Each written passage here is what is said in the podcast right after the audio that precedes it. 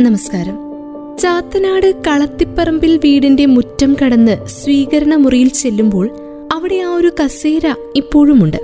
ആളില്ലാത്ത ആ കസേരയിൽ നിന്നും അത് ഉപയോഗിച്ച ആളുടെ ചൂടും ചൂരും വിട്ടുപോയിട്ടില്ല. കുഞ്ഞമ്മ എന്ന ഗൗരിയമ്മയുടെ കസേര.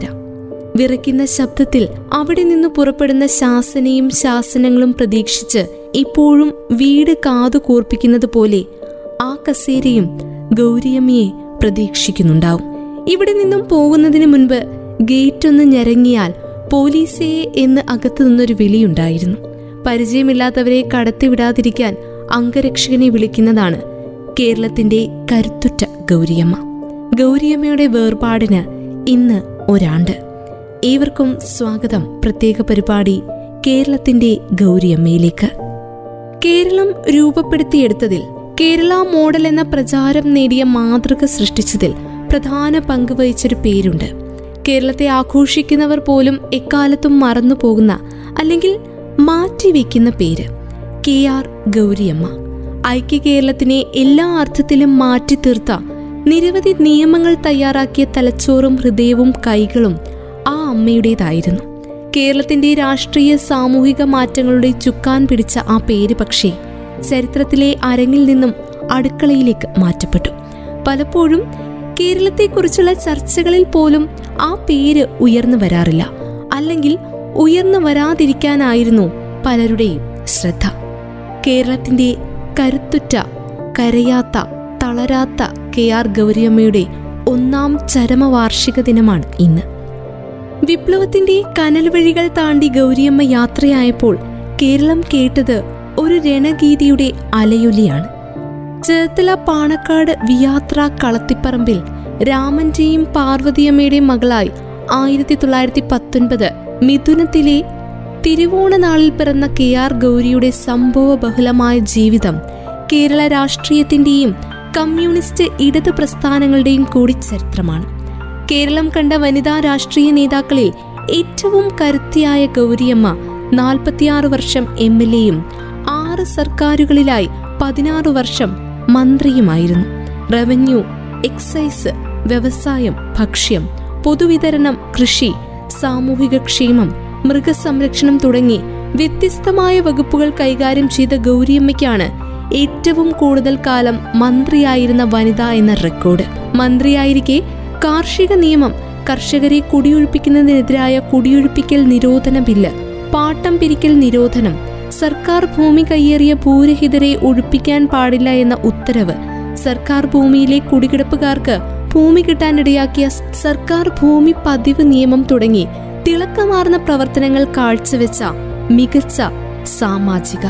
വിമോചന സമരത്തെ തുടർന്ന് ആദ്യ മന്ത്രിസഭയെ രാഷ്ട്രപതി പിരിച്ചുവിടുന്നതിന് തലേന്നാണ് ഗൗരിയമ്മയുടെ ശക്തമായ ഇടപെടൽ കാരണം കാർഷിക ബന്ധ നിയമം കേരള നിയമസഭ പാസാക്കിയത്. ആയിരത്തി തൊള്ളായിരത്തി അറുപത്തിയേഴ് അറുപത്തിയൊൻപതിലെ മന്ത്രിസഭാ കാലത്ത് ഗൗരിയമ്മ നിയമസഭയിൽ അവതരിപ്പിച്ച കേരള ഭൂപരിഷ്കരണ ഭേദഗതി ബില്ല് പാസാക്കിയത് പിന്നീട് വന്ന അച്യുതമേനോൻ മന്ത്രിസഭയാണ്.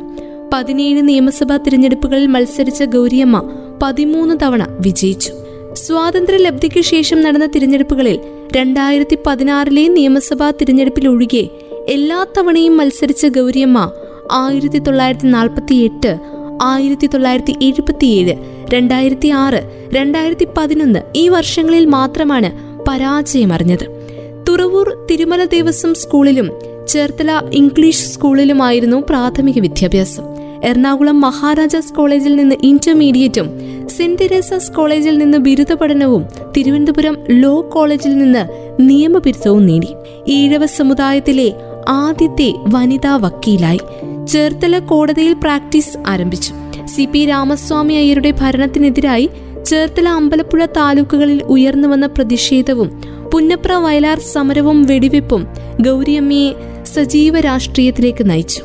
പി കൃഷ്ണപിള്ളയിൽ നിന്ന് പാർട്ടി അംഗത്വം സ്വീകരിച്ച ഗൗരിയമ്മ ആയിരത്തി തൊള്ളായിരത്തി നാൽപ്പത്തി എട്ടിൽ തിരുക്കൊച്ചി നിയമസഭയിലേക്ക് ചേർത്തല താലൂക്കിലെ തുറവൂർ മണ്ഡലത്തിൽ നിന്ന് മത്സരിച്ചെങ്കിലും പരാജയപ്പെടുകയാണ് ഉണ്ടായത് ഗൗരിയമ്മയുടെ വിയോഗത്തോടെ നഷ്ടമായത് കേരളത്തിന്റെ വിപ്ലവ പദങ്ങൾക്ക് അതിരില്ലാത്ത സമരവീര്യങ്ങൾ കൊണ്ട് കരുത്തു പകർന്ന ഒരു യുഗം തന്നെയാണ്. കേരളത്തിന്റെ രാഷ്ട്രീയ സാമൂഹിക മാറ്റങ്ങളുടെ ചുക്കാൻ പിടിച്ച കെ ആർ ഗൗരിയമ്മയുടെ സ്മരണ ദിനത്തോടനുബന്ധിച്ചുള്ള പ്രത്യേക പരിപാടിയാണ് പ്രിയ ശ്രോതാക്കൾ കേട്ടുകൊണ്ടിരിക്കുന്നത്. ചാത്തനാട്ടെ ഗൗരിയമ്മയുടെ വീടിന്റെ കിടപ്പുമുറിയുടെ ചുമരിലുള്ള കറുപ്പും വെളുപ്പും ഫോട്ടോഗ്രാഫുകളിൽ ഏറെയും ഗൗരിയമ്മയും ടി വി തോമസും ഒന്നിച്ചുള്ളതാണ്. വിവാഹദിനത്തിൽ പൂമാലയിട്ട് പൂച്ചണ്ട് പിടിച്ച് ചിരിച്ചു നിൽക്കുന്ന ഗൗരിയമ്മയും ടി വിയും. ഊണും ഉറക്കവുമില്ലാത്ത പോരാട്ടങ്ങൾക്ക് ശേഷം ഗൗരിയമ്മ തളർന്ന് ചായ്ച്ച സിംഗിൾ കട്ടിൽ അവിടെയുണ്ട്. അവിടെ വിരിച്ചിരിക്കുന്ന വിരിക്കും ചുളിവില്ല. ചെറുപ്പമായിരുന്ന ഗൗരിയമ്മയുടെ ഉറച്ച കാൽവെപ്പുകളെയും അവസാനത്തെ മൃദുവായ സ്പർശത്തെയും സ്വീകരിച്ച തറയിൽ മഴവെള്ളം ചോർന്ന് ചെറിയ നനവുണ്ടായിരുന്നു എപ്പോഴും. ടി വി തോമസും ഗൗരിയമ്മയും ഒന്നിച്ചു താമസിക്കാൻ പണിത വീടാണ് ചാത്തനാട്ടേത്. അന്ന് പാർട്ടി ഒന്നായിരുന്നു. പിളർന്നപ്പോൾ ടി വി തോമസും ഗൗരിയമ്മയും ചേർത്ത് പിടിച്ച കൈകളും വിടുവിച്ചതാണ്. പിന്നീട് ഗൗരിയമ്മ തനിച്ചായി ഇവിടെ. അപ്പോഴും മനസ്സിൽ നിന്ന് ഗൗരിയമ്മ വിടുവിച്ചിരുന്നില്ല ടി വിയെ. കിടപ്പുമുറിയിലെ ചിത്രങ്ങൾ ആ അടക്കിപ്പിടിച്ച ഇഷ്ടത്തിന് സാക്ഷ്യം പറയും. സന്ദർശകരെ സ്വീകരിക്കാനോ യാത്രയാക്കാനോ വിലക്കാനോ വരാന്തയിലെ ഇരുമ്പ് ഗ്രിൽ പിടിച്ചു നിൽക്കുന്ന ഗൗരിയമ്മ പഴയ കാഴ്ചയാണ്. ഇന്ന് ഗൗരിയമ്മ ഇല്ല.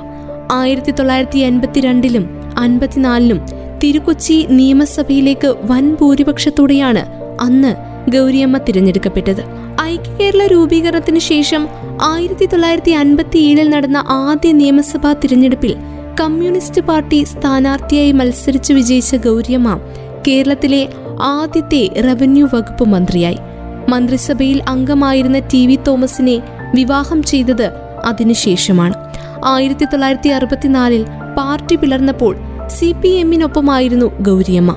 സി പി ഐയിൽ തുടർന്ന ടി വി തോമസുമായി അഭിപ്രായ വ്യത്യാസങ്ങൾ രൂക്ഷമായതോടെ ഇരുവരും പിരിഞ്ഞു.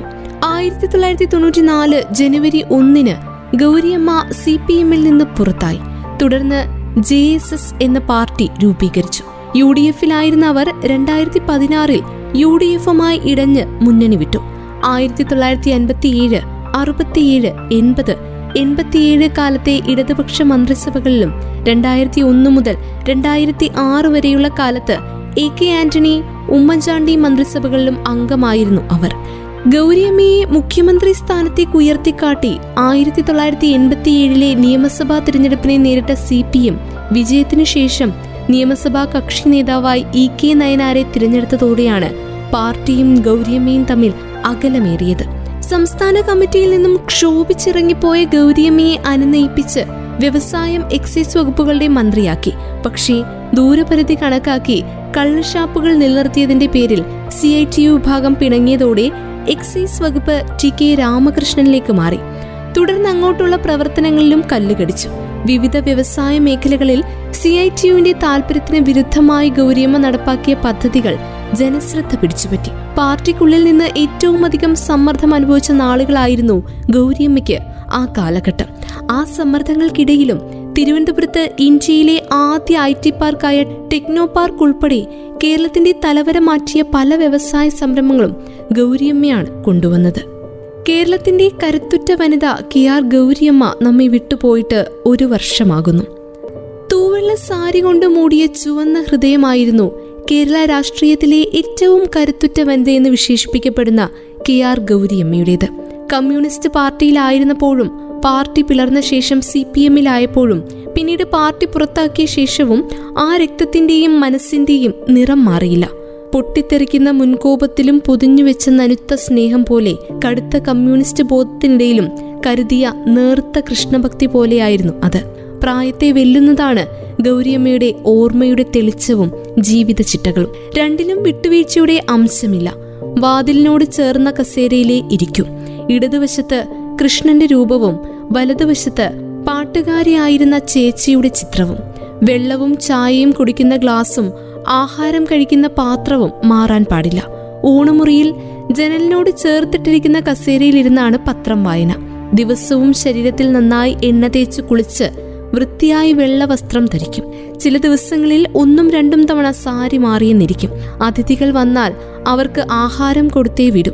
ഇങ്ങനെയുള്ള ചിട്ടവട്ടങ്ങളിലൊന്നും ആലപ്പുഴക്കാരുടെ കുഞ്ഞമ്മയ്ക്ക് ഒരു വിട്ടുവീഴ്ചയുമില്ല. ഊണുമുറിയിൽ നിന്നും കിടക്കമുറിയിലേക്കുള്ള വാതിൽ പൂട്ടിയിടുമായിരുന്നു ഗൗരിയമ്മ. എല്ലാ താക്കോലുകളും ഒന്നിച്ചു കോർത്ത് സാരിത്തുമ്പിൽ കെട്ടിയിരിക്കുന്നത് കണ്ട് പലരും ചോദിച്ചു. വലിയ വിപ്ലവകാരിയും കമ്മ്യൂണിസ്റ്റുകാരിയുമായ ഗൗരിയമ്മയ്ക്ക് എന്തിനാണ് ഈ പൂട്ടും താക്കോൽ കൂട്ടവുമൊക്കെയെന്ന് മറുപടി അതീവ രസകരമായിരുന്നു. വീട് തുറക്കാൻ വരുന്ന കള്ളന്മാർക്കറിയാമോ? ഞാൻ കമ്മ്യൂണിസ്റ്റുകാരിയാണെന്ന്? അതൊക്കെ അറിയുന്നവരുണ്ടായിരുന്നെങ്കിൽ നാട്ടിൽ കള്ളന്മാരുണ്ടാകുമായിരുന്നില്ല. ഇങ്ങനെ ചെറിയ ചിരിയോടെ മറുപടി നൽകും ഗൗരിയമ്മ. എന്റെ വീടിന് വെളിയിൽ വെച്ചിരിക്കുന്ന പാത്രങ്ങളൊക്കെ ആരെങ്കിലും എടുത്തു കൊണ്ടുപോകും. പാത്രത്തിന് ആവശ്യം വരുമ്പോൾ ഞാൻ കിടന്നോടും. കള്ളൻ ഇത് വല്ലതും അറിയണോ? മോഷണം കൂടിയപ്പോൾ ഞാൻ പോലീസ് സ്റ്റേഷനിൽ പരാതി നൽകിയാണ് പോലീസുകാരെ ഡ്യൂട്ടി ഡ്യൂട്ടിക്കിട്ടത് ഇങ്ങനെ വരും അപ്പോ തന്നെ കുറിക്കുള്ള മറുപടി. ഗൗരിയമ്മ സാരിത്തുമ്പിലെ താക്കോലെടുത്ത് കിടപ്പുമുറിയുടെ വാതിൽ തുറന്നപ്പോൾ ആ മുറിയിൽ നിറയെ പുസ്തകങ്ങളും സാരികളും വെച്ചിരിക്കുന്ന വലിയൊരു കട്ടിൽ. പിന്നെ അതിനോട് ചേർന്നൊരു ചെറിയ കട്ടിൽ.